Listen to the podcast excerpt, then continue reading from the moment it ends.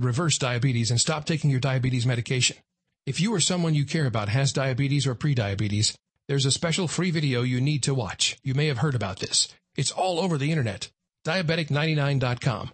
People who have followed this plan at Diabetic99.com have not only normalized their blood sugar but have stopped taking their diabetes meds completely with their doctor's approval. Diabetic99.com is a natural drug-free approach to reversing diabetes with remarkable results in as little as four weeks. Diabetic99.com will save you from being a slave to doctor-prescribed drugs. It's easy. Diabetic99.com gives you three specific actions to get your blood sugar under control. And the best part is the main ingredient and solution is a common spice found in most kitchens. Watch the free video for yourself at Diabetic99.com. Watch for free at Diabetic99.com. Get back the quality of your life and free yourself from diabetes medication. Go to Diabetic99.com.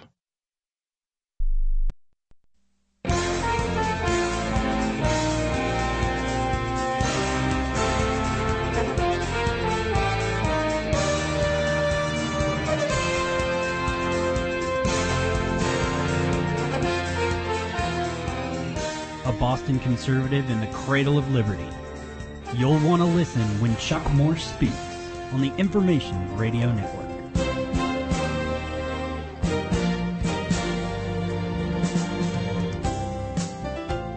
Good afternoon. Chuck Morse speaks. This is your host, Chuck Morse, Monday through Friday, 10 till noon, here at the Information Radio Network. You're welcome to join the program, 844 439 1391. 844 439 1391. As part of my series of interviewing great American intellectuals, we are joined by Christopher Cameron. He is uh, assistant professor of history at the University of North Carolina in Charlotte. He teaches courses on slavery and abolition, early American history, and American religious and intellectual history. He's currently working on a study of African American freethinkers from the late 18th century to the present, and he is the author of the book To Plead Our Own Cause African Americans in Massachusetts and the Making of the Anti Slavery Movement. Christopher, thanks for joining me this afternoon. Thank you for having me, Chuck. Christopher, are you there? All right. Speak up when you're able. There we go. Christopher, thanks for joining me this afternoon. Appreciate you joining me. Um, for some reason, I'm having trouble hearing you, but Oh, let's thank you forge for forward. Uh, hear me now? There we go. Thanks so much. Yep, that's good. Yeah. Thank you very much. Um, I'm enjoying the book. I'm about halfway through it. I'm being slammed with books right now, so I'm. I'll have to have you back when I finish it. I mean, it's it's a tremendous uh, piece of work, and um, I applaud you for writing it. Uh, this Oh, book deals with. You're welcome. This book deals with the abolition movement, particularly as it, at its genesis in my own home state of Massachusetts, amongst African Americans who were enslaved in Massachusetts before the American Revolution, during the American Revolution, and in the period leading up to the the earnest launching of the uh, the abolition movement in the 18 in the 1830s. Yep. Um, my my first observation is one that maybe it sounds a little simplistic, but I'd like you to uh, ponder it, and that is that. Um, I mean, first of all, maybe it's because of because I'm a modern thinker. I have trouble getting my mind around the idea that um, any person could enslave another human being, hmm and I find that hard to. I think most of us find that hard to understand. But yet, I find it particularly hard to understand how that could have been going on in Massachusetts at a time when Massachusetts was really the, the cradle of liberty, the fermenter of the American Revolution, and there were all of these ideas that had become commonplace about natural rights and liberty and freedom. And uh, and how could the people of Massachusetts, including people who actually were opposed to slavery, not only continue with the institution of slavery in the state relatively unquestioned, but continue to view African Americans as somehow different and inferior to them? Uh, thank you for asking that. Um, major justifications for slavery had been the idea that Africans were heathens And by enslaving them, Christians were going to bring the gospel to them. They were going to baptize them, uh, introduce them to Christianity. And even though their bodies might be enslaved here on earth, their souls would be free in heaven. Um, this was a very powerful uh-huh. justification for slavery among the Spanish, the French, the Dutch, uh, and the English as well, right? Now we know slavery wasn't quite as prominent in Massachusetts as it was in Virginia or South Carolina, but there was still this idea among Puritan ministers in New England um, that slavery would be beneficial for Africans because it would introduce them to the gospel. Um, and the question you raise about this sort of contradiction between ideas of liberty and um, justifications for slavery, um, Edmund Morgan actually discussed this in his book back in 1975, I believe, American Slavery, American Freedom, where he partially mm-hmm. argued mm-hmm. that ideas of liberty um, actually drew from the institution of slavery, right? People saw how terrible uh, the situation of black slaves was, and it made them not want to endure slavery at the hands of the British, as they called it, right? Unfair taxation, right. Um, issues of representation and sovereignty, right? So slavery and liberty were really intertwined. But in Massachusetts, that connection wouldn't last very long. Right at the end of the Revolutionary period, Massachusetts would abolish slavery, becoming one of the first states to do so. Right, and, and in fact, one of the first uh, republics or the first governments in history to voluntarily abolish slavery. I mean, slavery obviously is an institution that goes back to the ancient days. Uh, The, um, the, the, the other factor I find fascinating is that um, there was this general idea that somehow African Americans were not intellectually equal to um, to white people, and mm-hmm. yet you you document brilliantly several brilliant thinkers uh, like uh, Phillis Wheatley and others, Minister Haynes, and, and, and several others who obviously were at least intellectually as equal as anyone in in, in this country. I mean, especially yeah. Phillis Wheatley. She was a child prodigy. I mean, she and she was famous. I mean, she was well known. She was published as as a uh, as a writer, as a poet, and that uh, people in this country, Massachusetts in particular, they, they must have come into contact with that. They knew her. She was, uh, you know, she spoke publicly. I mean, didn't it occur to them that this was a hoax? I mean, that, that of course she's intellectually equal, at, at least. I think it did occur to a lot of people, but um, ideas about racial inferiority or superiority are often tied to economic circumstances, right? So there was a great fear in Massachusetts, in Connecticut, in New York, in a lot of these states that were abolishing slavery in the late 18th century, that these newly freed slaves were going to take lesser wages, right? And they were going to compete mm-hmm. for scarce resources and scarce jobs. Um, so, in a sense, racism becomes sort of a justification for the economic and social order, right? I, I mean, I'm convinced that a lot of people did not believe in the intellectual inferiority of Africans, African Americans, but it was just a, a useful and common language used to keep them in a inferior social and economic position. Now you make you draw a differentiation between the North and the South in that um, the Southern immigration was primarily economic. You had people who wanted to develop uh, rice fields and uh, and businesses a lot of them coming mm-hmm. in from Barbados, which had had sugar farming, and uh, you know they'd been kind of squeezed out of that small country, so they came here to make money and to um, and and as such they viewed slavery strictly from a um, an economic standpoint. It was obviously free labor, whereas in the North, the immigration, especially in New England, was religiously based. People didn't come here to make money. I mean, they did, but the main reason, the main motivation was for religious freedom to uh, mm-hmm. express their uh, to establish their own religious order separate from that of the Church of England, and uh, and that that possibly is why uh, slavery abolition uh, took place uh, quickly here, and why it was not taking place, and it became so entrenched in the South. Yeah, I definitely think that's probably the central reason why. Um, and what we see among Puritans all throughout the New England states is uh, a more strict ordering of their society based upon the principles of the Old Testament, which have a number of um, regulations regarding the treatment of slaves.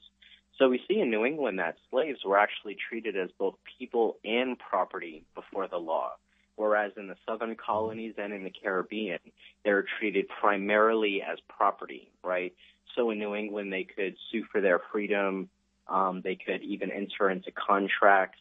Uh, they could they had some of the rights of people. Of course, they could also be sold like pieces of property, but at the same time, they had rights of people petitioning as well. Um, and these rights that were established in the colonial period in the earliest uh, legal codes um, of Massachusetts uh, allowed slaves 100, 120 years later to be able to sue their masters, to be able to submit petitions to the general court, um, and to be able to slowly but surely attack the institution of slavery. Christopher, you draw an interesting um, differentiation between the northern and southern attitude in that the northern uh, approach to slavery, as you just pointed out, was actually more akin to the biblical approach to slavery. I mean, if you take a look, and and, and we will get into the issue of um, Calvinism, which of course animated the uh, Puritans, and and that is that um, in the Bible, slaves had rights. You know, there was slavery, but they they, they got to rest on the Sabbath. They uh, the the family was commanded to treat them with dignity and kindness. They were treated like mm-hmm. members of the family. I'm not saying that always how it ha- went down in terms of what happened, but the Bible does set the stage for abolition by recognizing basic human rights and uh, and labor rights uh, with regard to slaves, and that was something that was embraced by the founding fathers of Massachusetts, not by the South, which was not religious. It was, uh, you know, just mildly connected to the Church of England. That the main motivator there was uh, just the sheer economic issues. They didn't have this idea. They didn't. They weren't as well versed in biblical ideas. Uh, would you say that was true? Uh, yes, I, I wouldn't say that the South wasn't as well versed in biblical ideas. Um, Rebecca Goetz, in a recent book, The Baptism of Virginia, uh, does show the sort of uh, religious motivations of colonizing the South. So they weren't completely absent of religious ideas, but they weren't creating theocracies, right? And in New England, right. they saw themselves as creating uh, you know, theocracies, right? Creating God's kingdom on earth. So ministers like Cotton Mather took these injunctions about the labor of slaves and incorporating them uh, into familial structures, took them very seriously. And Mather published, uh, Mather gave a number of sermons and published tracts such as The Negro Christianized and A Good Master Well Served that basically applied these biblical principles around slavery um, to Massachusetts society and to Massachusetts' slave system. And from what I see of um, church statistics and uh, certain early court cases and practices, Mather's injunctions were heeded, not by every single slave master in the colony, of course, but by a significant enough number where we see slaves being baptized and coming into these Puritan churches starting in the early 18th century, about really about a mm. hundred years sooner than you would see a large number of slaves start to be baptized in the southern colonies. And I think that uh, maybe I'm being um, overgeneralizing here, but um, my impression is that uh, Thomas Jefferson's attitude toward religion might be more typified of the Southern attitude, which was very liberal and which was not literal. Uh, the yeah. that the Bible was not the word of God, Whereas in, in the North, particularly Massachusetts, the Calvinist attitude was that the Bible was divine, was the Word of God, and that uh, this is why they followed these injunctions of, um, of protecting the uh, the basic rights of slaves. Now, um, you also say, and I think this is a fascinating um, insight. And, and, again, I've only I'm only about half, slightly less than halfway through the book, so I want to have you back when I finish it. But uh, that that um, the African Americans embraced in Massachusetts Calvinism, um, and that that embrace played a significant role in the development of uh, opposition to slavery. Okay, we've got to take a brief break here. Christopher Cameron's my guest to plead our own cause. We'll be right Last night we put on an epic light show. Yeah, we did. The crowd loved us. We love the crowd. Wait, but there were only four people out there. Yeah, but did you see their four faces? All eight of their eyes lit up brighter than ours. Ah. and we're fireflies. Yeah, we are. Hey, that one girl, she looked like she'd never seen glow in the dark like this before, and we invented glow in the dark. Yeah, we invented it. And we're gonna be out here every night rocking out our light show at a forest near you. Woohoo! So come check us out. Check us out. And bring your kid, all ages show. Oh, but uh, don't bring any of those glass jars, because they make us kind of nervous. yeah, and I'm super claustrophobic. Whether you're rocking their world or they're rocking yours, some memories never fade. Come alive with the forest. Visit discovertheforest.org to find a forest near you and discover other cool things to do when you go, like fishing, biking, or even camping. Visit discovertheforest.org. See you later! Yeah, see you soon. Brought to you by the U.S. Forest Service and the Ad Council. Don't miss Sprint's Cut Your Bill in Half event. Just bring your Verizon or AT&T bill and turn in your old phone, and we'll cut your rate plan in half. So if you're paying $260 a month for your family's four lines with Verizon, we'll cut it to 130. Or if you're paying $80 for yourself, we'll cut it to 40. Plus, we'll give you unlimited talk and text in the U.S. and match your data all on the Sprint network. The Cut Your Bill in Half event at Sprint. Bring us your Verizon or AT&T bill and turn in your old phone, and we'll cut your rate plan in half. Visit us at sprint.com slash half price or go to a Sprint store today. Limited time offer available when you choose a leasing option or Sprint Easy Pay. Subject to credit and valid consumer report. Discount applied to monthly voice, text, and data charges with a minimum $10 monthly rate charge. Excludes taxes, surcharges, add-ons, apps, premium content, international services, additional lines, and device charges. Other plans may receive prioritized bandwidth availability. To improve data experience for the majority of users, throughput may be limited, varied, or reduced on the network. Max of 10 lines per account. No cash back. Third-party marks are property of their respective owners. Restrictions apply. What if I told you that you could reverse diabetes and stop taking your diabetes medication? If you or someone you care about has diabetes or prediabetes, there's a special free video you need to watch. You may have heard about this. It's all over the internet. Diabetic99.com. People who have followed this plan at diabetic99.com have not only normalized their blood sugar but have stopped taking their diabetes meds completely with their doctor's approval. Diabetic99.com is a natural drug-free approach to reversing diabetes with remarkable results in as little as four weeks. Diabetic99.com will save you from being a slave to doctor-prescribed drugs. It's easy. Diabetic99.com gives you three specific actions to get your blood sugar under control. And the best part is the main ingredient and solution is a common spice found in most kitchens. Watch the free video for yourself at Diabetic99.com. Watch for free at Diabetic99.com.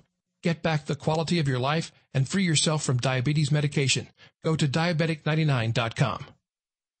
This report is brought to you by the National Limousine Association, NLA. Ride-hailing mobile apps offer a new way for city dwellers fed up with traditional transportation to get around town. But sometimes that convenience comes at a premium most passengers seem unwilling to pay, particularly if it compromises their safety. The NLA recently commissioned Harris Poll to conduct an online survey of over 2,000 U.S. adults 18 and older. 73% would not use ride-hailing apps like Uber, Lyft, Sidecar, and Whisk if doing so put them in harm's way, even if they were convenient. 81% of Americans see it also important to have privacy protection from their car service drivers. 84% think fares should be set regardless of traffic conditions. NLA is creating Ride Responsibly, an initiative focused on educating the industry and public about regulations, legislation, and best practices within the industry. For more information, visit rideresponsibly.org.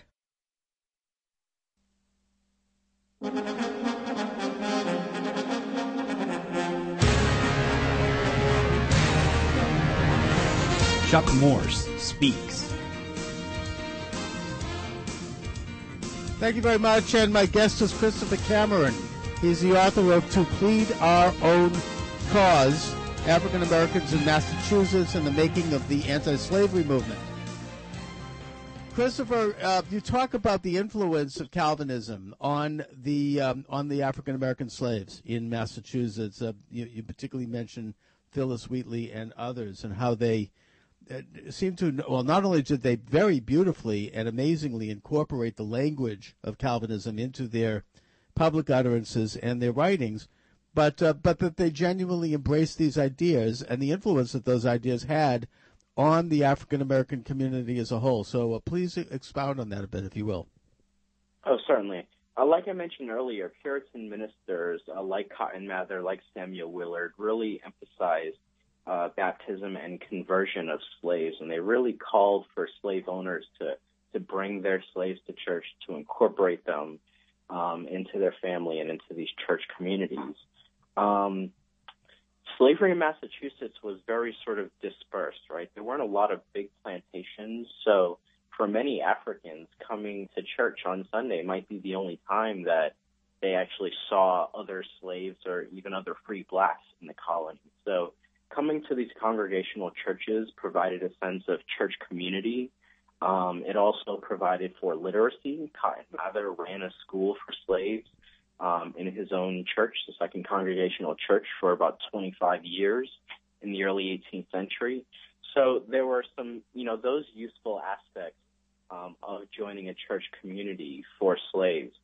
But there are also parts of just Calvinist theology in general that were appealing. Now, we know Calvinism comes along with predestination, and you're not really sure whether or not you're among the elect or whether or not you're going to go to hell, right? So it could produce a lot of anxiety, but it can also produce hope mm-hmm. because you don't know uh, where you're going to go, and maybe you know that makes you hopeful for the future. You don't know what God's plan is. You don't know what God has predestined for your life. So it can produce a lot of anxiety, but hope um, on the other hand as well. And Calvinism also tried to infuse biblical principles into society, principles like being just to one another, practicing brotherly love, practicing affection towards one another, right? And it said that if we don't do mm-hmm. this in our society, then God is going to look unfavorably upon us right? So African Americans used this language and, and bought into these ideas and said, yes, we do need to be just to one another. One way that you can be just to me and practice brotherly love to me is to free me, right? And to free the other slaves um, in the colony. So mm-hmm. um, they embraced this theology, but it was also very functional for them. It, and it helped them, I think, um, advance their arguments against slavery. Yeah, man, I think that they seem to, uh, you know, the Calvinist ideals seem to throw a great deal of um, of questioning and doubt into the institution of slavery, and that was reinforced by the Bible itself, which seems to honor the, you know, the right of the individual. And and you know what it makes me think also, and I think you also alluded to this, is the influence of this movement in Massachusetts and perhaps a commingling of this movement with the um, the, the winds of revolution uh, in in starting in Massachusetts, which was where it started, and the whole country, and even in the South. Like for example, I mean, uh, you know, if you listen to Patrick Henry's speech before the House of Burgesses, he uses some of the same Calvinist language, uh, and he uses he he makes reference to are the British going to turn us into slaves, you know, mm-hmm. or are we going to be a free people? I, I just find it fascinating that they had such a disconnect with that language and those sentiments, which were very real and very pervasive, and yet here they are with slaves. It's just, uh, you know, it's it's hard to to fathom it. I mean, I suppose, I mean, even a more modern example of that, not modern, but antebellum example, is that um, I happen to be Jewish, and uh, there's a famous picture of a Southern family holding a seder uh, on Passover, uh, where they're obviously talking about the the freedom, you know, the fight against the slavery of the Pharaoh, and you go through this whole story. And there's black slaves serving them at the table. I mean, it's very yeah. bizarre that uh, you know there's like this disconnect to reality of what's going on in their lives and, and these these ideals. Yeah, well, I mean, like I was mentioning a little earlier, this um, people who saw the impact that slavery had as a saw that slavery kept them in a degraded position, saw that slavery kept them uneducated, and a lot of times didn't allow them, especially in the South in the 18th century, didn't allow them to join uh, in these church communities and to really participate in social and political life at all. If you see what slavery does to them, you're going to be much more jealous of starting your own. Thanks a lot. All right, we'll be right back. Uh, Christopher, stay with me. We're going to take another break here. The book is To Plead Our Own Cause. Cut your bill in half event. Just bring your Verizon or AT&T bill and turn in your old phone, and we'll cut your rate plan in half. So if you're paying $260 a month for your family's four lines with Verizon, we'll cut it to 130. Or if you're paying $80 for yourself, we'll cut it to 40. Plus, we'll give you unlimited talk and text in the U.S. and match your data all on the Sprint network. The Cut Your Bill in Half event at Sprint. Bring us your Verizon or AT&T bill and turn in your old phone, and we'll cut your rate plan in half. Visit us at sprint.com slash half price or go to a Sprint store today. Limited time offer available when you choose a leasing option or Sprint Easy Pay. Subject to credit and valid consumer report. Discount applied to monthly voice, text, and data charges with a minimum $10 monthly rate charge. Excludes taxes, surcharges, add-ons, apps, premium content, international services, additional lines, and device charges. Other plans may receive prioritized bandwidth availability. To improve data experience for the majority of users, throughput may be limited, varied, or reduced on the network. Max of 10 lines per account. No cash back. Third-party marks are property of their respective owners. Restrictions apply.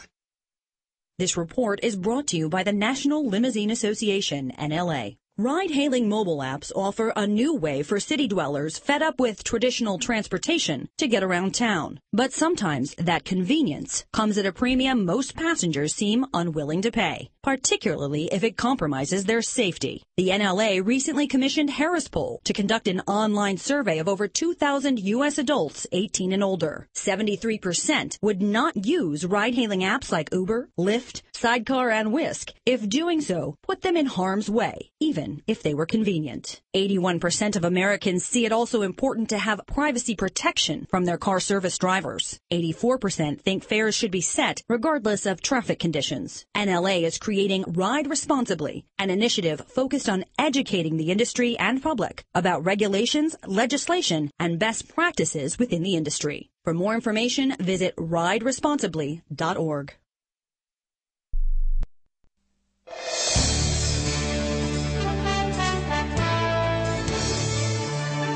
Taking back America one listener at a time. Chuck Morse speaks. Thank you very much. Christopher Cameron's my guest. His book is To Plead Our Own Cause African Americans in Massachusetts and the Making of the Anti Slavery Movement.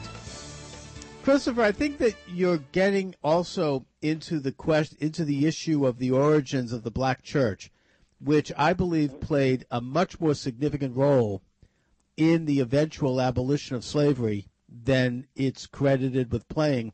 I also think it's played the significant and pivotal role in the civil rights movement of the 1960s. After all, it was led by black Christian ministers like the late great Reverend Dr. Martin Luther King. And that what this did was it framed the issue from in a moral context and a spiritual context. And that, to my way of thinking, is what made the change possible. Furthermore, I think that the black church is such a significant moral force in American culture that it actually should be credited with saving American Christianity in general, because I think it reanimated and re-spiritualized, you know, white Christian churches. What say you? Uh, I think you're definitely right. Um, a lot of the activists that I explore working in the 1780s and 1790s were some of the same people that founded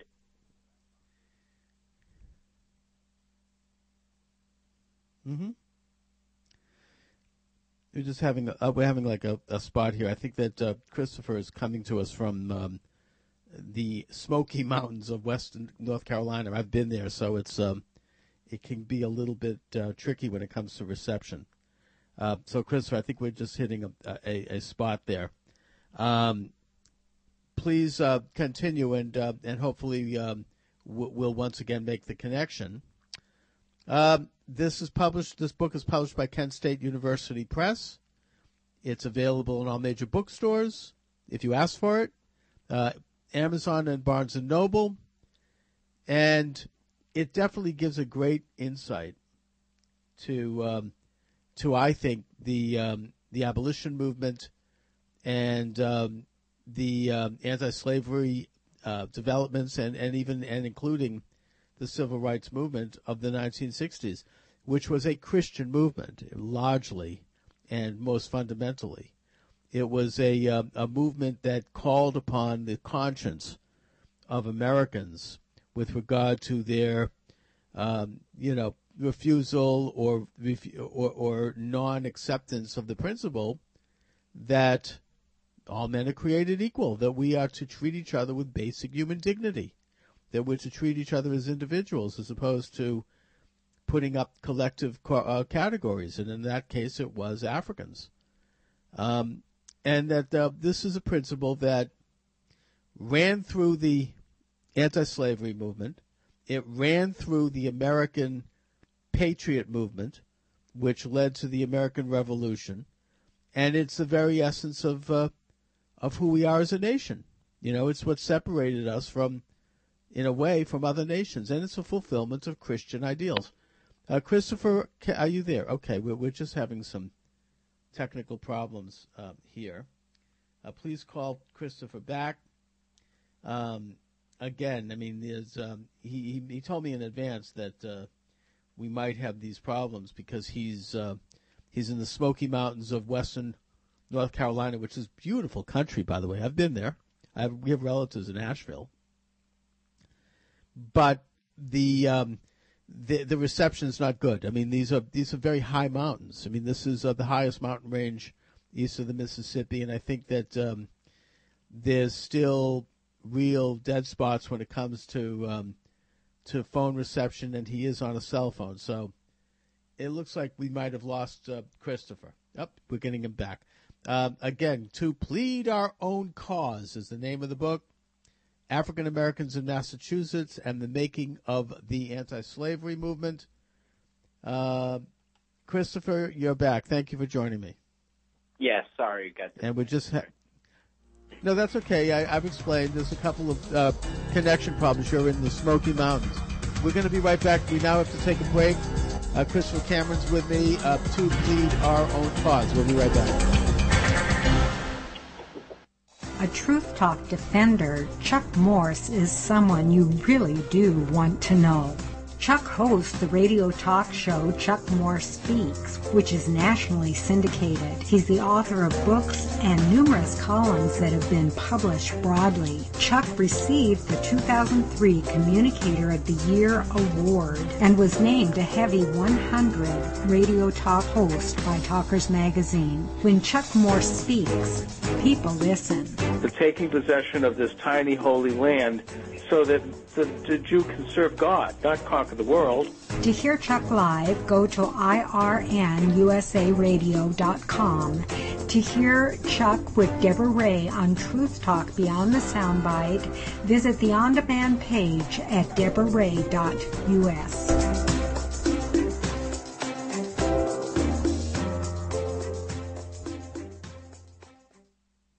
Most of us have pondered about the one universal question. Is there a God? And if there is, is there any absolute proof?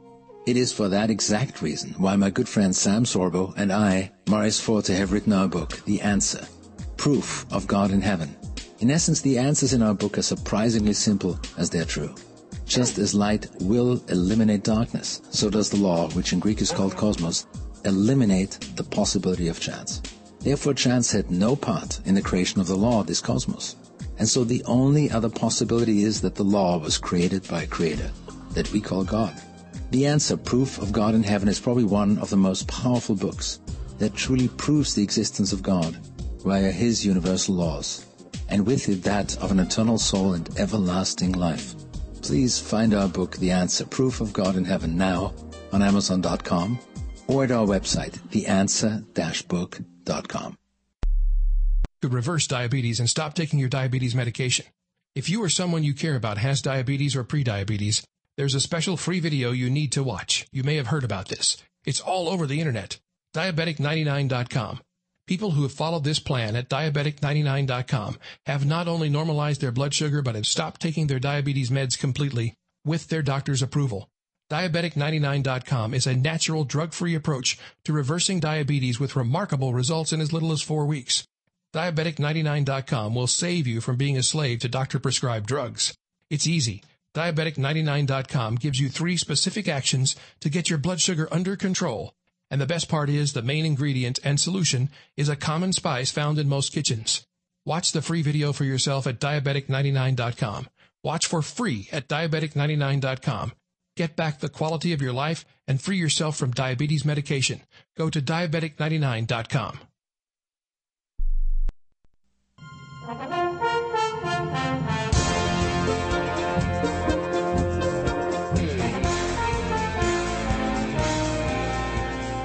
Chuck Morse speaks.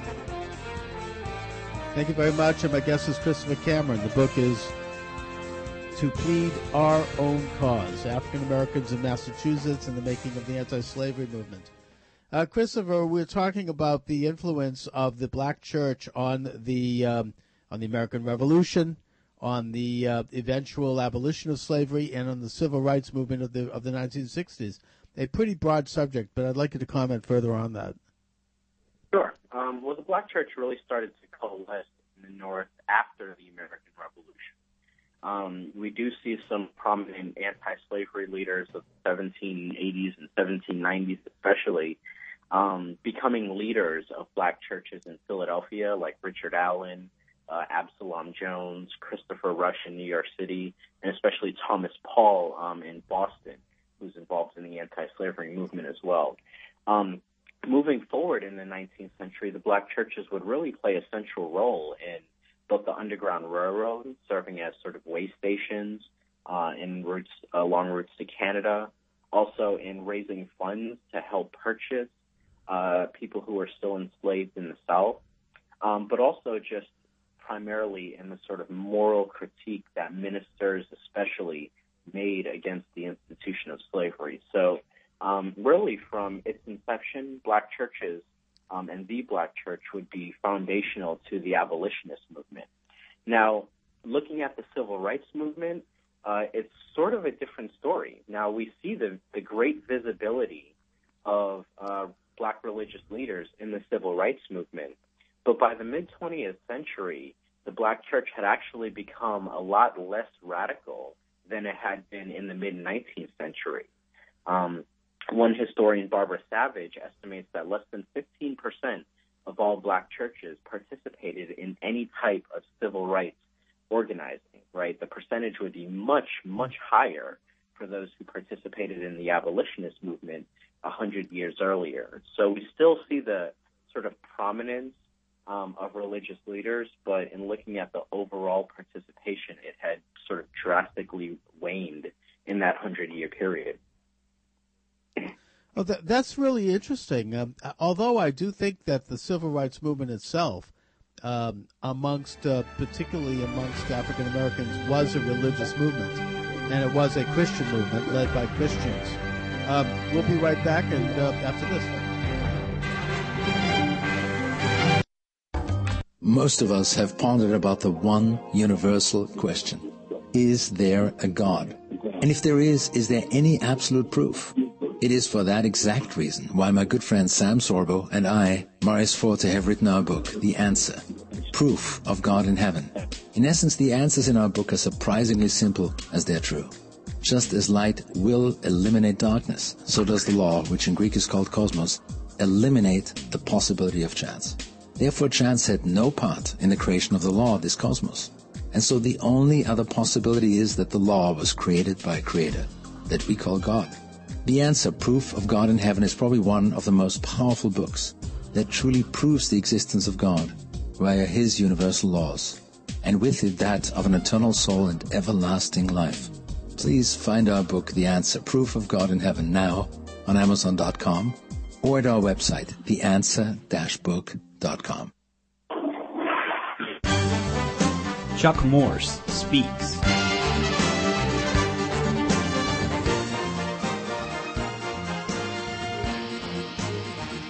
Thank you very much. Christopher Cameron is my guest. The book is To Plead Our Own Cause African Americans in Massachusetts and the Making of the Anti Slavery Movement. Christopher, um, how influential were Calvinist ideas to the development of the black church, and how influential were those ideas to the civil rights movement itself in the 1960s? Uh, Calvinist ideas were important in the development of Black Baptist churches.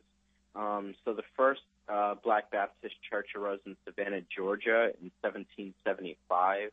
um, and then there were a few more congregations throughout the South, as well as a Black Baptist church in Boston in 1806, and um, and throughout other northern cities. So it was primarily important within that denomination um, during the early, uh, late 18th and early 19th century. Um, but it would not be as important in the sort of larger African Methodist Episcopal and African Methodist Episcopal Zion denominations. Um, there we mm-hmm. see a sort of move away from Calvinism towards more Arminian ideas that you can choose your own spiritual uh, fate, you can choose to be saved. Um, so they really start most uh, black Christians in the 19th century would sort of move away from ideas of uh, predestination. One thing that they didn't move away from, though, whether you were Methodist, Baptist, whatever denomination, is the notion that God had a covenant uh, with the American people, right? Um, and that you had to mm-hmm. live a just and moral and virtuous life on an individual level and at the national level if this society was going to survive and continue to thrive and grow, right? So um, that idea sure. was really infused throughout Black Christianity and would play a very prominent role in both abolitionism and in civil rights um, a hundred years later. And and we see the same thing um, even among you know members of the Nation of Islam, Black Baptist churches, Black Methodist churches in the 1960s. There's still this powerful idea um, of a covenant with God, right? And if Americans yeah. break this covenant through slavery or through racism and Jim Crow in the 20th century, then God is going to have his wrath against the nation. So it, it would certainly continue to play a very powerful role throughout black religious and intellectual history. I also think that these ideas and, and uh, you know the covenant idea the uh, atonement idea, uh, other biblical ideas, absolutely animated the public speeches and utterances of the late great Reverend Dr. Martin Luther King, and that mm-hmm. that was the moral underpinning of the whole movement. Yeah, yeah. I, I, I very briefly touch on this at the end of my book, but the activists that I explore um, in my work, Phillis Wheatley and Prince Hall and Lemuel Haynes and David Walker, were really the sort of intellectual predecessors of um, the more famous people that we know from the 20th century, like Malcolm X or Fannie Lou Hamer or Martin Luther King, right? Um, these 18th and early 19th century activists really sort of initiated the uh, rhetorical strategies um, and the kind of uh, the mixture of religion and politics um, that great civil rights leaders would employ a hundred years later. Right, and that uh, I think that this was really the this presentation more than anything else is what led to the success of the movement. I mean, it's uh, it was eventually embraced by most well-meaning white people, uh, including people in the South who who were not that inclined, because it it, it resonated. It, it, made sense. I mean, there was a moral component. Once that that's what won the day, and that's exactly what Martin Luther King predicted. Yeah, I think you're right. But um, you make an important point in saying it was embraced by most well-meaning uh, white people in the South, right? And how many well-meaning right, people there were is certainly up to debate, right? So um, even as sure, widespread sure. as the civil rights movement was, um, it was still not very, very widely embraced by all of American society. And we see at the end of the 1960s a very sharp backlash um, to the civil rights movement. Right, right. But I think that, and sure, I mean, there's obviously it wasn't embraced, but I think it was generally uh, embraced by, by the vast majority and because of its moral message.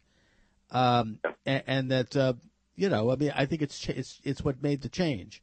Uh, you know, it's why we've rejected these, you know, the, the ideas that were prevalent before it, like Jim Crow laws, um, mm-hmm. There are other reasons why I think people might have problems with the civil rights movement, but it's not because of the moral aspect to it. Um, you know, the, the, the moral aspect to it, I think, resonated and became very much a part of um, mainstream American thinking. Yeah, yeah, I think I think you're right. Christopher Cameron, I want to thank you for joining me this afternoon. I appreciate it. We'll do it again. Thank you so much. To plead our own cause. Thank you very much, sir. If I told you that you could reverse diabetes and stop taking your diabetes medication, if you or someone you care about has diabetes or prediabetes, there's a special free video you need to watch. You may have heard about this. It's all over the internet. Diabetic99.com. People who have followed this plan at diabetic99.com have not only normalized their blood sugar but have stopped taking their diabetes meds completely with their doctor's approval. Diabetic99.com is a natural drug-free approach to reversing diabetes with remarkable results in as little as four weeks. Diabetic99.com will save you from being a slave to doctor-prescribed drugs. It's easy. Diabetic99.com gives you three specific actions to get your blood sugar under control. And the best part is the main ingredient and solution is a common spice found in most kitchens. Watch the free video for yourself at diabetic99.com. Watch for free at diabetic99.com. Get back the quality of your life and free yourself from diabetes medication. Go to diabetic99.com.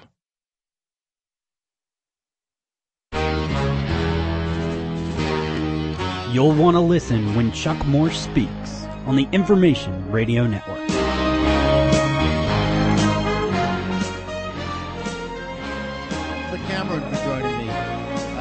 Professor at uh, Kent State University, the author of To Plead Our Own Cause, African Americans in Massachusetts and the Making of the Anti-Slavery Movement. It's really very insightful book, and um, I'm, I'm hoping to have him back um, soon once I finish the book. Um, the uh, I was listening before this program to uh, my radio host colleague Jeff Kuhner on WRKO debate Jeff Jacoby, who's a conservative columnist for the Boston Globe, and who wrote a column attacking Jeff and his rally on the State House steps here in Massachusetts, um, which was against uh, the illegal immigration, referring to them as nativist, referring to um, them as unhinged, and, and basically uh, a very hard hitting, nasty column. And uh, I thought that uh, Jeff Kuhner uh, had uh, Jeff Jacoby on the program. They cleared away all commercials and, and calls and breaks, and they went at it for an hour and a half without a single interruption. It was one of the best radio segments that I have ever heard. Um, it reminded me of what WRKO did back in the day when my mentor, the late great Jerry Williams, had on Governor Michael Dukakis. This was uh, 1989, 1990, around that time. And again, they cleared away all commercials, they cleared away all interruptions, and they just went mano a mano. Um, and it was just a tremendous, memorable radio moment. Uh, so I congratulate both Jeff Kuhner and Jeff Jacoby. I've invited both of them on this program uh, separately. If they want to come on together, they're welcome. Um, and I hope that they respond because, uh, to my way of thinking, just from a sheer radio standpoint, this is the essence of what I believe talk radio is all about. You had a real argument on real differences presented by two very brilliant and accomplished uh, radio people who know how to handle themselves on the air and who are both intellectuals in their own right. And uh, I'm just uh, amazed that, that it took place. Now, in the next hour, hour number two here, we'll be joined by S.C. Sherman, who is the author of the book Mercy Shot. He wants to talk about Elizabeth Warren. Stay tuned for that. We'll be back after these messages. You Listen to the Information Radio Network.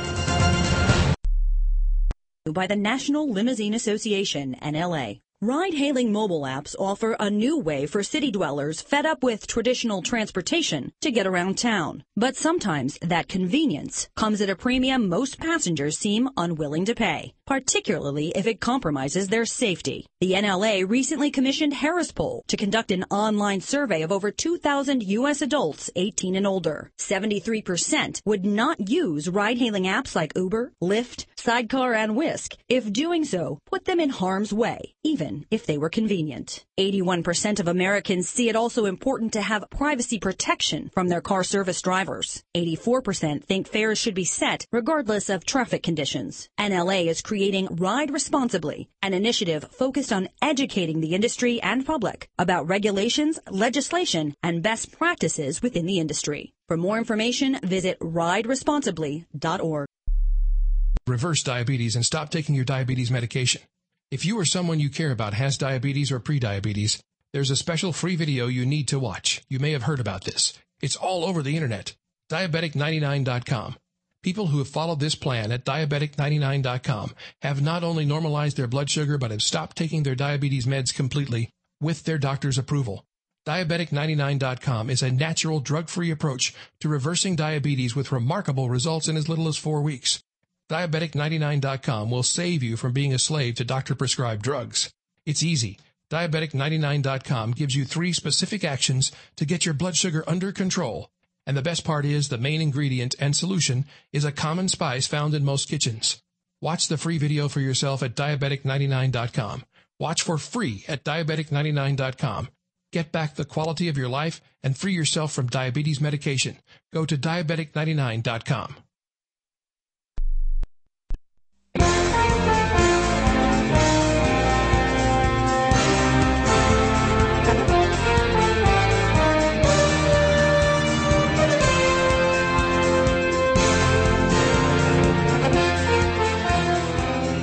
a Boston conservative in the cradle of liberty.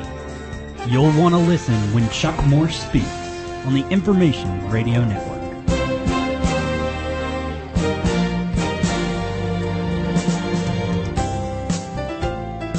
Thank you very much. Hour number two of Chuck Morse Speaks, Monday through Friday, 10 till noon, here at the Information Radio Network. You're welcome to join the program. 844-439-1391, 844-439-1391. And my guest this segment is S.C. Sherman. He is the author of the book Mercy Shot and is a weekly politics and culture columnist for dailysurge.com and clashdaily.com. Uh, SC, thanks for joining me this afternoon. Hey, thanks for having me. Uh, you've uh, sent me a press release criticizing my senator, Sitting Bull, uh, that being Elizabeth Warren, uh, with kind of a funny picture here. Um, I don't even get me started, but I want to hear you. You give me a, a brief synopsis of, of, your beef with Elizabeth Warren. Yeah, that's uh, sitting. That's funny, Sitting Bull. The fact is, she just is positioning herself to be the next woman in line, just in case Hillary decides not to go. Uh, I do believe Hillary still has it in her hands if she wants to be the nominee, but there's not been a real good book tour lately, and she's not. There's a little rumblings that she may not actually do it, but uh, that has lit up the Run Liz Run campaign, and there seems to be a lot of people pretty excited that we're going to have to have a, a female, just since we need to run through everyone who hasn't been president and try to get them in there uh, from every group. But she's got a little bit of history of lying already built up, uh, heritage-wise, and I found it pretty humorous to take a little shot at it. Yeah.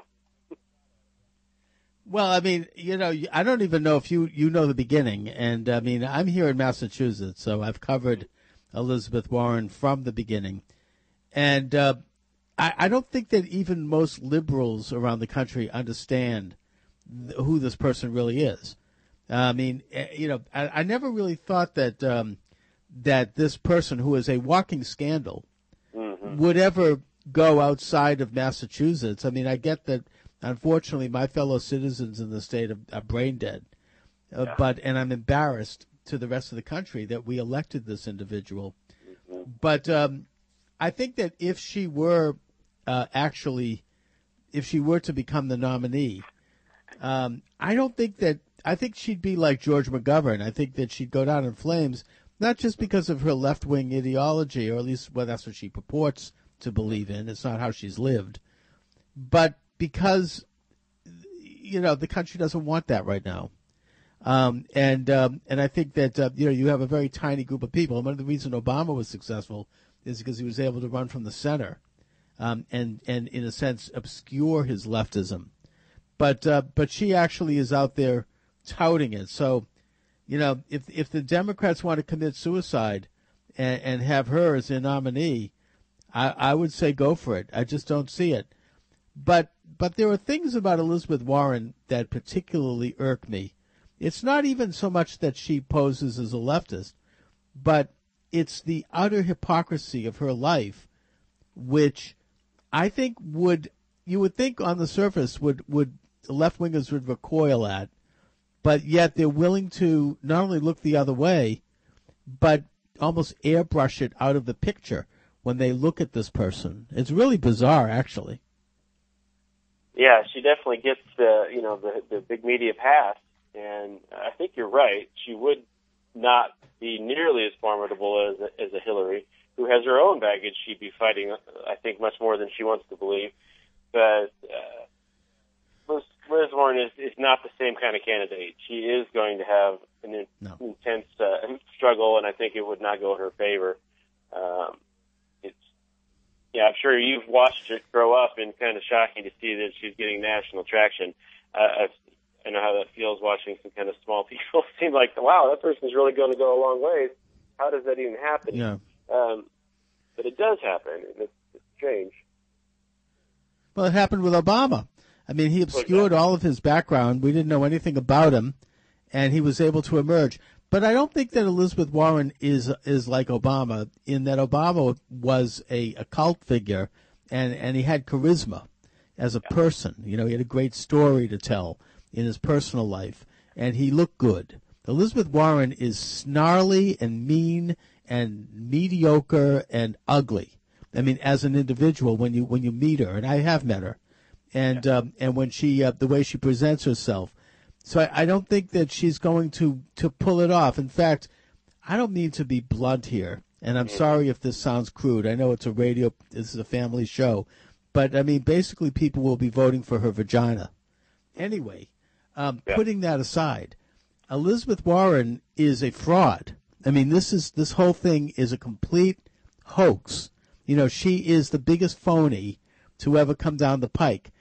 This is a person who made $11.5 million in 2011, according to her tax return, basically by taking very large checks from multinational corporations. Now, there's nothing uh, wrong with that on the surface, putting aside the fact that she did it as a lawyer who was fixing things for them on the inside and practicing law in Massachusetts, even though she didn't have a license here. But the fact is that she was involved in particular th- projects, uh, such as Dow Chemical Company. Now, you'd think that the left would hate Dow Chemical Company. After all, they're a multinational corporation of millionaires and billionaires who make money from pollution. But yet, she was hired by Dow Chemical Company uh, and given a six-figure check because they were being sued by women who were upset over the fact that they were suffering from toxic shock syndrome due to their breast implants. Elizabeth Warren came along and and made it made it impossible for these women to get justice. She uh, was hired by Dow Chemical to make sure that these women didn't get any money from Dow Chemical. Now, some of those women today might be dead, so we don't hear from them. But the fact that she is now posing as a champion of women. Um, another example is that she received a $250,000 check from Travelers Insurance, which was trying to screw workers at at Johns Manville, which they, they were the insurance company for, who got asbestos cancer due to their exposure to asbestos. She was able to come in there, get a $250,000 check, and basically separate Travelers Insurance from this settlement by setting up a separate fund that basically paid people peanuts um, in, in settlement. In other words, you had working people at, at Johns Manville paying into their insurance policy as employees all their working life. Then they get sick, they get cancer, and they want to get coverage for their illness, and they, they come up against Elizabeth Warren, who was hired by that company to make sure they get nothing. Again, people are dead. We can't hear from them. There's a third example. She was hired by a, a big multinational corporation, and I don't remember the name of it. I, I probably shouldn't have that in front of me. Who she basically was hired to screw over their union. This is the union champion, the working person's champion. Yeah, right. Uh, by, by making sure that the union didn't get benefits that they were had negotiated. And at the time, the late Senator Ted Kennedy was critical of her for this. So we have someone who has made enormous profits uh, working for the millionaires and the billionaires that she's constantly shrieking about. And we have someone who has made those profits by fixing things for these corporations in such a way that has hurt working people. And on top of it all, she got her gig over at Harvard and her gig apparently at the University of Pennsylvania by checking off a box claiming to be a woman of color, knowing that uh, she would get tenure.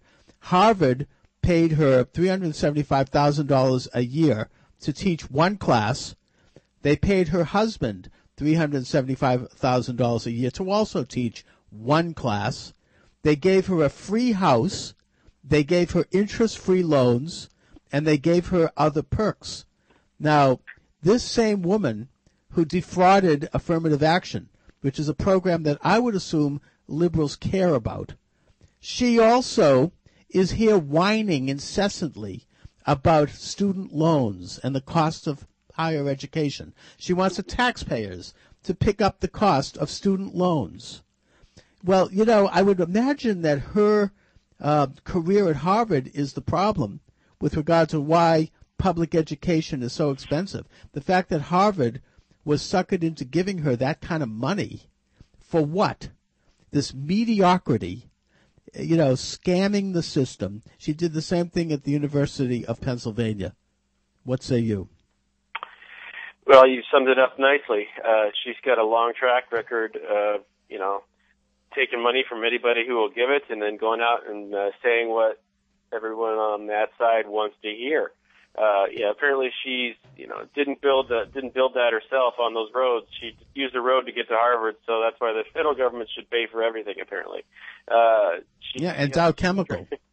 Strange way to look at the world. Yeah, Dow Chemical, the most evil uh, evil company in the world in the eyes of most liberals, and uh, here she is right there with them. Which I find that hypocrisy pretty common through a lot of the Democrats, but she apparently is taking it to a whole new level. Uh, the uh, oh, yeah, checking the box thing isn't a small thing. That's you know, it's, that got her a virtually tenured position. It, it produced a lot of favorability to her, and it was an entire lie, and it's very it's proven. Even her ancestry has been more proven to be part of the people who rounded up the Cherokee.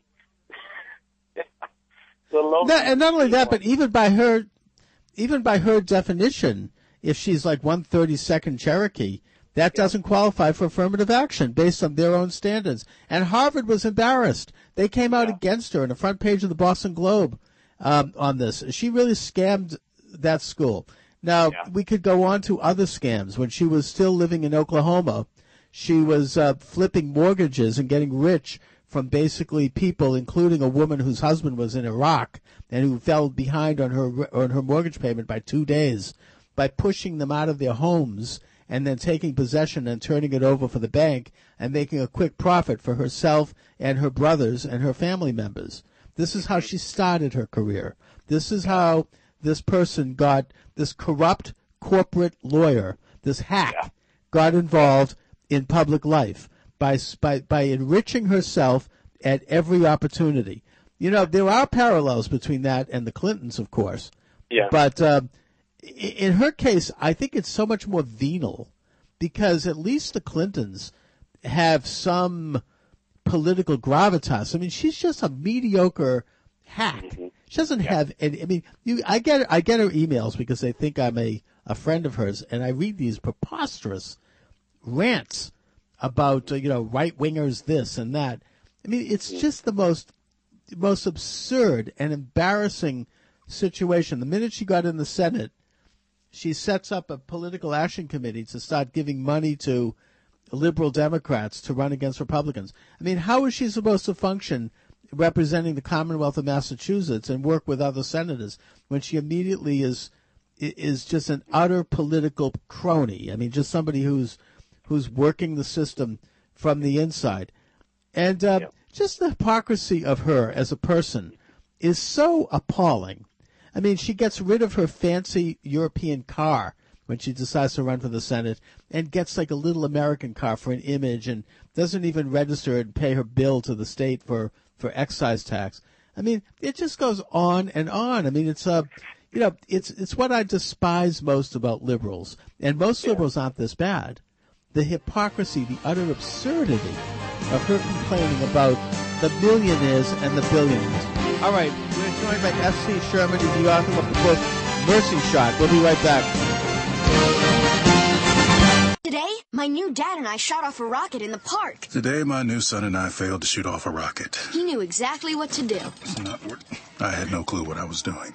We set up the rocket, We set up the rocket, hit ignition, hit ignition, and then. and then nothing. Ha ha ha ha. Ha, ha, ha, ha. Sometimes I laugh when I'm frustrated. then out of nowhere, the rocket launched into the air. The rocket did get into the air I've never seen anything fly so high. and then crashed into a kite. Look out! Look out! And then the pond. I'll never forget that day. I'll never forget that day, even if I tried. You don't have to be perfect to be a perfect parent. Thousands of kids in foster care will take you just as you are. For more information on how you can adopt, visit adoptuskids.org. A public service announcement from the U.S. Department of Health and Human Services, Adopt U.S. Kids, and the Ad Council. Don't miss Sprint's Cut Your Bill in Half event. Just bring your Verizon or AT&T bill and turn in your old phone, and we'll cut your rate plan in half. So if you're paying $260 a month for your family's four lines with Verizon, we'll cut it to 130. Or if you're paying $80 for yourself, we'll cut it to 40. Plus, we'll give you unlimited talk and text in the U.S. and match your data all on the Sprint network. The Cut Your Bill in Half event at Sprint. Bring us your Verizon or AT&T bill and turn in your old phone, and we'll cut your rate plan in half. Visit us at sprint.com slash half price or go to a Sprint store today. Limited time offer available when you choose a leasing option or Sprint Easy Pay. Subject to credit and valid consumer port. Discount applied to monthly voice, text, and data charges with a minimum $10 monthly rate charge. Excludes taxes, surcharges, add-ons, apps, premium content, international services, additional lines, and device charges. Other plans may receive prioritized bandwidth availability. To improve data experience for the majority of users, throughput may be limited, varied, or reduced on the network. Max of 10 lines per account. No cash back. Third-party marks are property of their respective owners. Restrictions apply.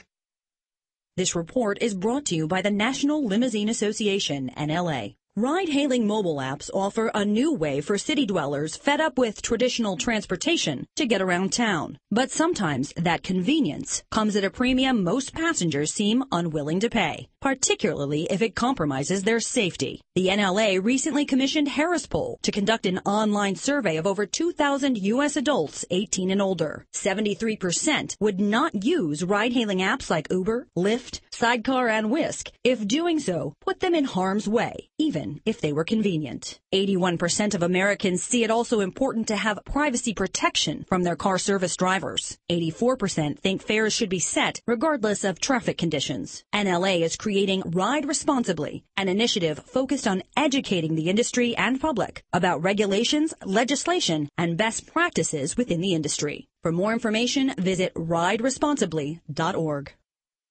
What if I told you that you could reverse diabetes and stop taking your diabetes medication? If you or someone you care about has diabetes or prediabetes, there's a special free video you need to watch. You may have heard about this. It's all over the internet. Diabetic99.com. People who have followed this plan at Diabetic99.com have not only normalized their blood sugar but have stopped taking their diabetes meds completely with their doctor's approval. Diabetic99.com is a natural drug-free approach to reversing diabetes with remarkable results in as little as four weeks. Diabetic99.com will save you from being a slave to doctor-prescribed drugs. It's easy. Diabetic99.com gives you three specific actions to get your blood sugar under control. And the best part is the main ingredient and solution is a common spice found in most kitchens.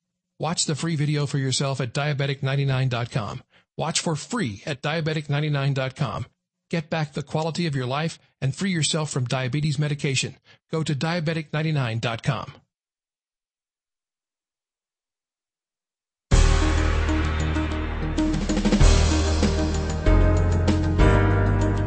author, journalist, and American patriot. This is Chuck Morse Speaks. Thank you very much. S.C. Sherman's my guest. Uh, S.C., you have a, a really funny blog here. Run, Liz, Run. Elizabeth Warren dances with lies. Uh, and Yeah. basically, uh, people can come up with funny Indian names. You know, it's it's interesting. Her her new her new biography, her new autobiography. She's only been in the Senate for like five months, and already she's got an autobiography. Um, the entire book, there's not a single mention of Native Americans or Native American background. That the Cherokee tribe has is outraged. They've tried to contact her. She will not talk to them. Mm-hmm. Uh, they, they they refer to her as the worst kind of phony. You know, these types that, that, that step up and, and try to take credit for being Native Americans. And um, you know, and the beat goes on with this thing. I mean, it's uh, she uh, when asked about it, she'll just say, "Well, I've already answered those questions." She won't she won't say anything. And when Scott Brown asked her about it during one of the debates, she uh, she came out at the end and said, "Yeah, I am a Native American, and you don't like Native Americans. You therefore have something against Native Americans, which means that that's why you don't like me." It's really outrageous. It really is. I mean, it would almost be humorous. It's so outrageous, but it, it's not. I mean, she, the, the Cherokee themselves are now, you know, coming out against her. It's just she's still not going to really back down. She's not going to say, "Yeah, that was a that was a mistake," because it wasn't a mistake. She did it on purpose, and you're you, you laid out a whole long line list of her hypocrisies earlier, which was you know pretty powerful. That you've seen her all along firsthand, being from uh, you know in her district and the rest of the world's just kind of getting a glimpse of her. And we've had some good fun with those Indian names, but the uh, they're all because of the fact that she's basing a whole big chunks of her life on lies, which is not going to be a good setup for running for president, or you sure would hope it would be. But I guess they we've been proven wrong already with with Obama or Clinton. Yeah, but but you know, here in Massachusetts, she actually was able to successfully say that uh, by bringing this up, people like Scott Brown and others that they have something against Native American men and women. That's why Yeah. they're bringing it up. So it's amazing she can accomplish that. That that it's not shown that we have nothing against Native Americans. We have we have something against liars. You know, there's there's no problem having a Well, I mean, Native it's- American it's- heritage, but lying about it to have uh, personal gain is wrong. I mean, right. I mean, look, it was Elizabeth Warren who screwed over the affirmative action system. She made the whole thing, she exposed the whole thing. I mean, I, in my opinion, as a fraud in and of itself, but that's a separate subject. The fact is that it exists and it's supported passionately by, by most liberals, and she defrauded that system. She was actually listed in an intellectual uh, magazine as a woman of color as part of an article you know, and yet when she was asked about it by the Boston Herald, she completely denied it and said, no, I've never said I'm a woman of color. And then she backtracked and said, yes, I did after it became a big issue. And, and it's all this kind of like, I mean, it's worse than just the, the typical political lies. I mean, all politicians will exaggerate or they will omit things in their biographies that are unpleasant. This is like an ongoing um, falsity that, that that shows that this person's entire substance, their entire life, is is a massively constructed lie. Yeah. Now we haven't even talked yet about her involvement in the um, in the Consumer Protection Bureau, her creation of this agency, which is her greatest and most glorious accomplishment, according to the left. She was paid six hundred dollars an hour in taxpayer money while she was at Harvard, while she was working for the corporations, to create this thing. What she did was she created an agency that does not derive its income from Congress. In other words, it's not under the auspices of Congress, which is what the Constitution calls for. Instead, they derive their, their income from directly from the Federal Reserve. Now, what is the Federal Reserve? It's the millionaires and billionaires on Wall Street. It's it's the private consortium of bankers that make up our central bank, and that, and that's who she's supposed to be regulating. This agency is supposed to be regulating uh, bad practices amongst banks. You know, she rails against the big banks. I mean, this agency is a cat's paw, cat's paw for the banks. And furthermore, it has sovereign powers that are outside of the Constitution. It's not accountable to Congress. And they are going in and raiding businesses, confiscating computers a- a- on very vague terms. They, they've been given this enormous power over our economy that, that is unprecedented and it's uncalled for. There are plenty of agencies already in place to regulate uh, corporate corruption. So you know you've got this this huge new bureaucracy in Washington that she's created, and it's not accountable to the government. Anyway, we'll be right back.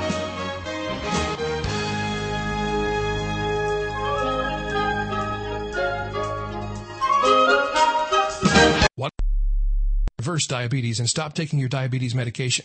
If you or someone you care about has diabetes or prediabetes, there's a special free video you need to watch. You may have heard about this. It's all over the internet. Diabetic99.com.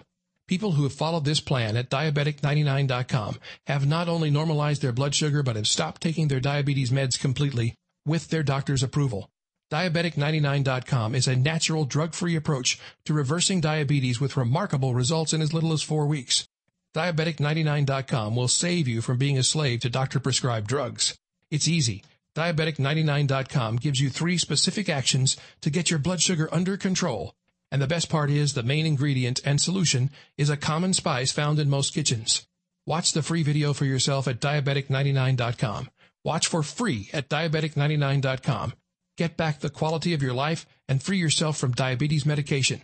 Go to diabetic99.com.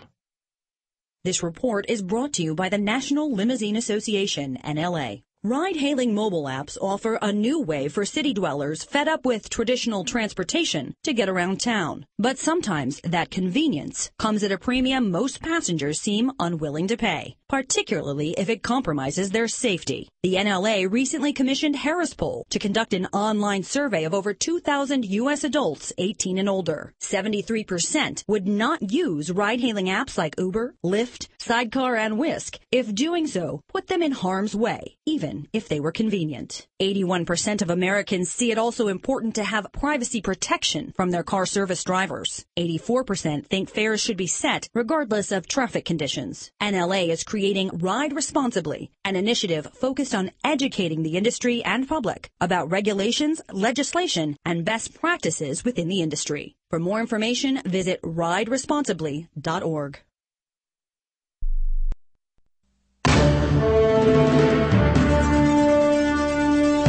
Chuck Morse speaks. Thank you very much. And um, we are back here. We're talking about Elizabeth Warren, who, um, by the way, she uh, she uses the name of her divorced husband, whom she was married to for about five minutes, and who I think helped put her through uh, college. But putting that aside, um, you've got some interesting research on her ethnic background. Why don't you talk a bit about that? Yeah, she uh, you know claimed the claimed the 132nd Cherokee status. Uh, used that to get ahead a couple different places. Uh, fairly well verified. And then, uh, as she was challenged on that, she, like you said, uh, did the political dance around it. But um, uh, you know, knowledgeable individuals did some firm research and found out that the New England Historical Society had to finally pull back. They were sticking behind her, but really it was based upon sort of a hearsay thing uh, you know, a great great great grandmother was supposedly Cherokee, but there's never been any direct communication found. There was a birth certificate found that did show nothing on there. Um, and really, there's nothing to verify it at all, except for her her aunt had a cookbook called Pow Wow Chow. uh, in, in, in any kind of genealogy thing, there's there's lots of stories and hearsay in families, but it's never taken seriously without its documentation. Uh, and I learned that a little bit myself. My first book, Leaving Southfields, was does end up on the shores of Boston. And I, I did quite a little genealogical work with that and found, yeah, you have to verify everything, and you can't just go out claiming a status because you heard a rumor in your family. And really, that's what she's done, mm-hmm. and taken it to quite a high level. Just showing her character. Right. She also said she mentioned to the Herald when the story first broke that the reason she did it was because it was a, ch- a way to make friends. She said that's why that's why she claimed it at Harvard. Yeah. Um, but but you also talk about her her great great grandpa Crawford. Talk about that. Right, yeah, and in the process of trying to verify the Cherokee status, uh, it was a he was a Cherokee researcher actually. I believe Sam Morningside is the guy I'm kind of quoting. Um, discovered that this great great great I think it was three greats grandfather was in the militia that rounded up the Cherokee in, I believe, three or four different states, uh, North Carolina, Georgia, uh, Tennessee. And we're part of the, the crew that rounded up the Cherokee and got them on the Trail of Tears, which is in a, one of our darker spots in American history related to Native Americans. So she actually has a pretty dark stain in the hit, hit Cherokee past, not not a positive. Um, but that that doesn't get mentioned when we're trying to create a false persona. Yeah, right, exactly. So we have basically somebody who was involved with the um, the Trail of Tears, which Yeah. of course uh, was driving the Indians out of Georgia mostly, and and into um, Oklahoma, which of course is um, was supposed to be perpetually promised to the Native Americans, a, a, a promise that was violated in the late um, 19th century, a promise that actually had been given by President Andrew Jackson. Um, and uh, so she really, you know, I mean, the whole thing is, um, I don't know. I've heard people from Oklahoma say that, you know, recognize this kind of phoniness in that they say it's typical of a lot of people in that state who like to make these sorts of claims based upon just like family legend or lore. And uh, and that's one that's one thing. But the fact that she would use this as a way to get tenure at Harvard, that's what's despicable about it. Right. Not that she wants to pretend she's a Native American. That's silly, but it becomes a problem when, one uses these things to defraud um, the affirmative action program. Putting aside what we might think of that program. Absolutely. That's the, that's the bad part of it is the lie It's being used for a great financial gain. I mean, it's one thing to have a story in your family that maybe isn't fully verifiable, but then to use that in such a way as if it's fact is hypocritical to a high level. Oh yeah, I mean financial gain, political gain. She Oh, yeah. she got famous from it. She actually got written up in this this silly left wing uh, intellectual journal about women of color. You know, they did a whole piece on her. Oh, I, they just loved it. All right, we'll be right back.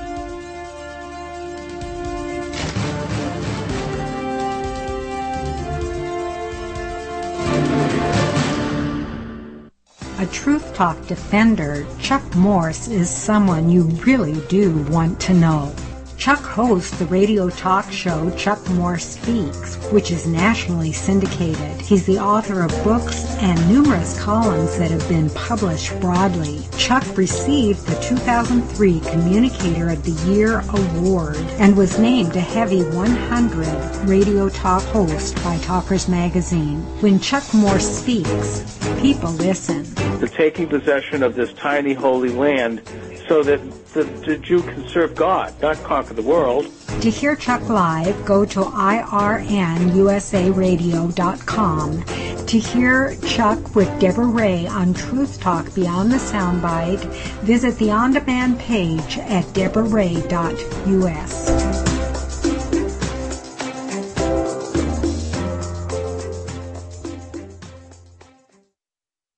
Most of us have pondered about the one universal question. Is there a God? And if there is, is there any absolute proof? It is for that exact reason why my good friend Sam Sorbo and I, Marius Forte, have written our book, The Answer, Proof of God in Heaven. In essence, the answers in our book are surprisingly simple as they're true. Just as light will eliminate darkness, so does the law, which in Greek is called cosmos, eliminate the possibility of chance. Therefore, chance had no part in the creation of the law of this cosmos. And so the only other possibility is that the law was created by a creator that we call God. The answer, Proof of God in Heaven, is probably one of the most powerful books that truly proves the existence of God via His universal laws, and with it that of an eternal soul and everlasting life. Please find our book, The Answer, Proof of God in Heaven, now on Amazon.com or at our website, theanswer-book.com dot com. Your bill in half of it. Just bring your Verizon or AT&T bill and turn in your old phone, and we'll cut your rate plan in half. So if you're paying $260 a month for your family's four lines with Verizon, we'll cut it to 130. Or if you're paying $80 for yourself, we'll cut it to 40. Plus, we'll give you unlimited talk and text in the U.S. and match your data all on the Sprint network. The Cut Your Bill in Half event at Sprint. Bring us your Verizon or AT&T bill and turn in your old phone, and we'll cut your rate plan in half. Visit us at sprint.com slash half price or go to a Sprint store today. Limited time offer available when you choose a leasing option or Sprint Easy Pay. Subject to credit and valid consumer port. Discount applied to monthly voice, text, and data charges with a minimum $10 monthly rate charge. Excludes taxes, surcharges, add-ons, apps, premium content, international services, additional lines, and device charges. Other plans may receive prioritized bandwidth availability. To improve data experience for the majority of users, throughput may be limited, varied, or reduced on the network. Max of 10 lines per account. No cash back. Third-party marks are property of their respective owners. Restrictions apply.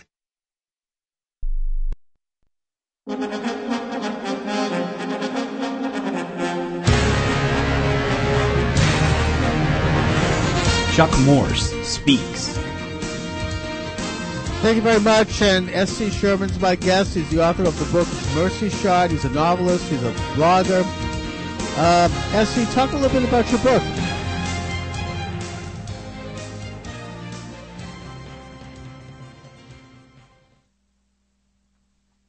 Oh, I think we just lost S.C. Okay, had to run. Um, yeah, okay, no problem. Um, I, don't get me started on Elizabeth Warren. I mean, I've written articles about this. The thing that bothers me most about her is is not that she's taking left wing positions. I don't like that, but those are reasonable positions to take and debate. There are plenty of people who take them that are fine. It's the utter sheer hypocrisy of how she's lived her life and how she's made her way in the world uh, compared to those positions that she takes. And I do think she takes those positions in a very ham handed way, I might point out. Now, she's not even a particularly good spokesperson for those positions.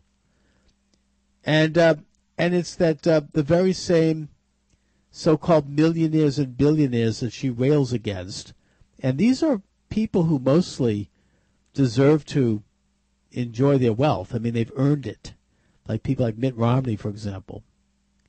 And the fact that uh, we demonize successful people is itself a disgrace in this country. These are people we should be praising. But the fact that it's her that is not only engaging in this calumny uh, with regard to attacking successful people, but she is doing it as someone who is a millionaire, billionaire herself, and who furthermore made her millions and billions, not the the old-fashioned way, which was earning it um, and, and working for it, like Mitt Romney did, but instead she did it through really kind of questionable and shady legal tactics. Um, you know, using her skill as an insider lawyer uh, to uh, be hired by companies using her her deception of claiming to be a woman of color to get ahead in a, in the academic world, using her skills as a lawyer to shake down people who are whose mortgages are in trouble during the mortgage crisis to make a buck. It's just that's what bothers me. Really like that. Most of us have pondered about the one universal question. Is there a God? And if there is, is there any absolute proof? It is for that exact reason why my good friend Sam Sorbo and I, Marius Forte, have written our book, The Answer, Proof of God in Heaven. In essence, the answers in our book are surprisingly simple as they're true. Just as light will eliminate darkness, so does the law, which in Greek is called cosmos, eliminate the possibility of chance. Therefore, chance had no part in the creation of the law of this cosmos. And so the only other possibility is that the law was created by a creator that we call God. The answer, Proof of God in Heaven, is probably one of the most powerful books that truly proves the existence of God via His universal laws, and with it that of an eternal soul and everlasting life. Please find our book, The Answer, Proof of God in Heaven, now on Amazon.com or at our website, theanswer-book.com. Chuck Morse speaks.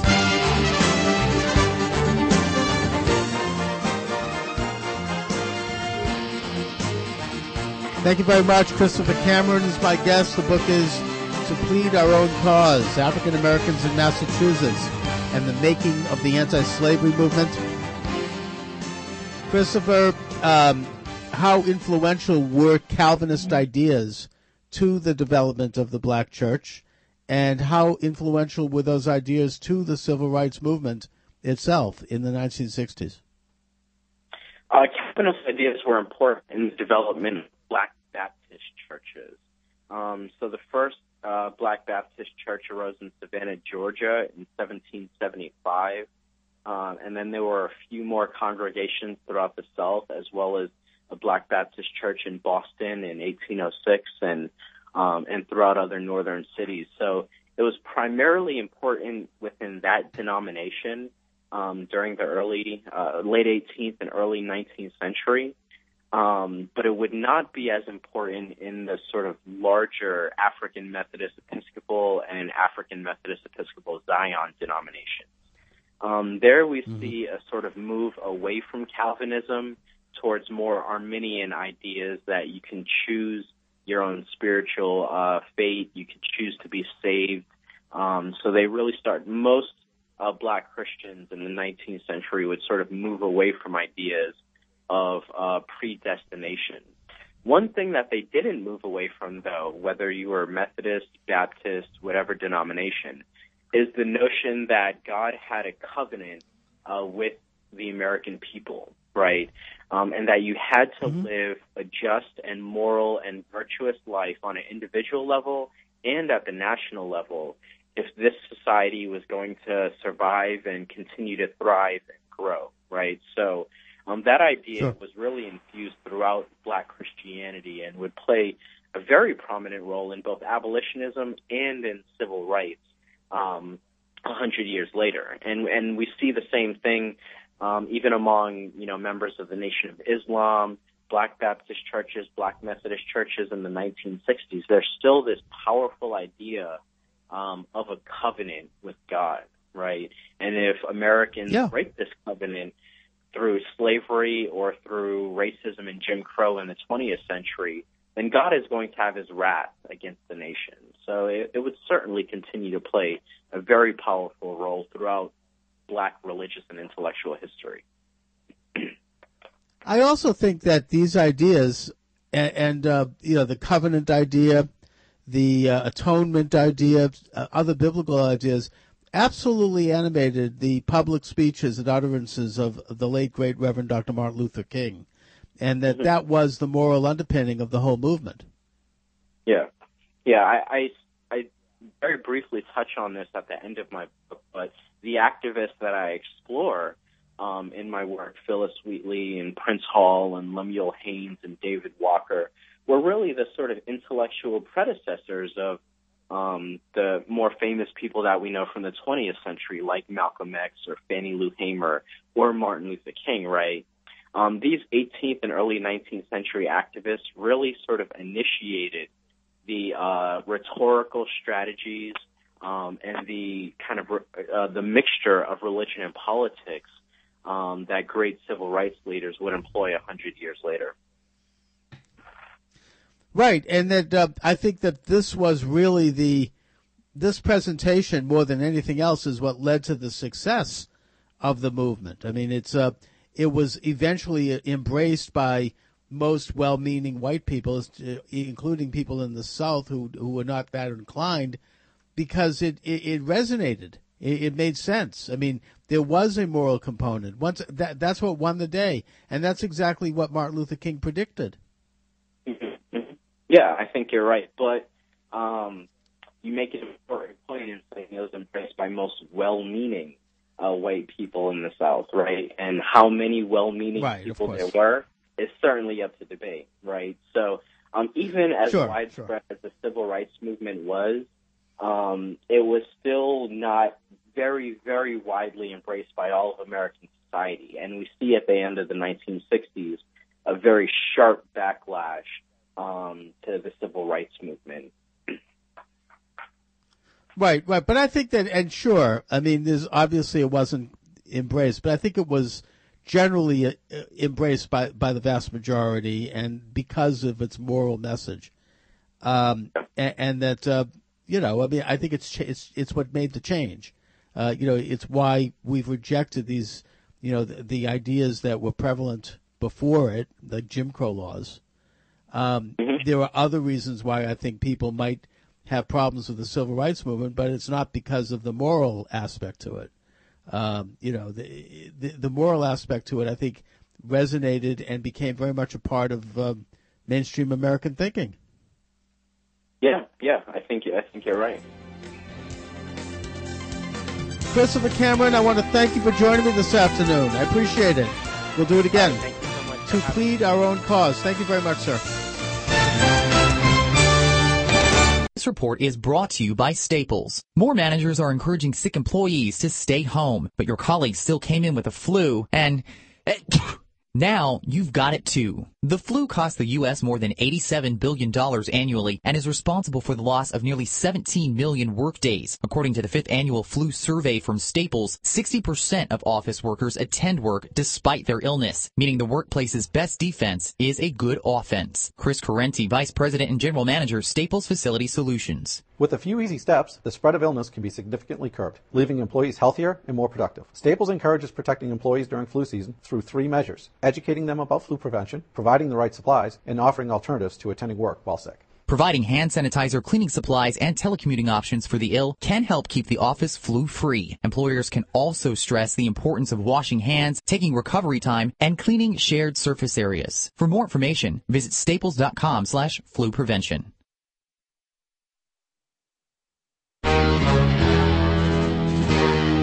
You'll want to listen when Chuck Morse speaks on the Information Radio Network. The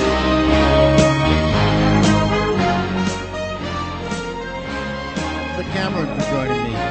Uh, professor at uh, Kent State University, the author of To Plead Our Own Cause, African Americans in Massachusetts and the Making of the Anti-Slavery Movement. It's really very insightful book, and um, I'm, I'm, hoping to have him back um, soon once I finish the book. Uh, the uh, I was listening before this program to uh, my radio host colleague Jeff Kuhner on WRKO debate Jeff Jacoby, who's a conservative columnist for the Boston Globe, and who wrote a column attacking Jeff and his rally on the State House steps here in Massachusetts, um, which was against uh, the illegal immigration, referring to them as nativist referring to um, them as unhinged, and, and basically uh, a very hard hitting, nasty column. And uh, I thought that uh, Jeff Kuhner uh, had uh, Jeff Jacoby on the program. They cleared away all commercials and, and calls and breaks, and they went at it for an hour and a half without a single interruption. It was one of the best radio segments that I have ever heard. Um, it reminded me of what WRKO did back in the day when my mentor, the late great Jerry Williams, had on Governor Michael Dukakis. This was uh, 1989, 1990, around that time. And again, they cleared away all commercials, they cleared away all interruptions, and they just went mano a mano. Um, and it was just a tremendous, memorable radio moment. Uh, so I congratulate both Jeff Kuhner and Jeff Jacoby. I've invited both of them on this program uh, separately they want to come on together, they're welcome. Um, and I hope that they respond because, uh, to my way of thinking, just from a sheer radio standpoint, this is the essence of what I believe talk radio is all about. You had a real argument on real differences presented by two very brilliant and accomplished uh, radio people who know how to handle themselves on the air and who are both intellectuals in their own right. And uh, I'm just uh, amazed that, that it took place. Now, in the next hour, hour number two here, we'll be joined by S.C. Sherman, who is the author of the book Mercy Shot. He wants to talk about Elizabeth Warren. So stay tuned for that. We'll be back after these messages. Listen to the Information Radio Network. Guys like us walk into a facility in the morning, we can smell a problem. No one needs to hand us a work order. We already know it. Today, for instance, we need a new gearbox, six globe valves, and a dozen ballasts. And when I smell a problem, Grainger smells that I smell a problem. They help me keep this place up and running. Now that's the kind of smell I like. The sweet smell of success. Get it? Got it? Good. Call, clickgrainger.com, or stop by. Grainger, for the ones who get it done. Musicians, now through Sunday at Guitar Center, don't miss the big payback. For every $50 you spend, we're giving you $10 in Guitar Center bucks good towards a future purchase. That's right, we're paying you back up to 500 Guitar Center bucks. So come by and get hands-on with the gear you really want. From the best guitars, drums, keyboards, and amplifiers to the most state-of-the-art DJ, live sound, and recording gear. Because during Guitar Center's big payback weekend, the more you spend, the more you earn. In-store and GuitarCenter.com. Exclusions and limitations apply. Visit Guitar Center.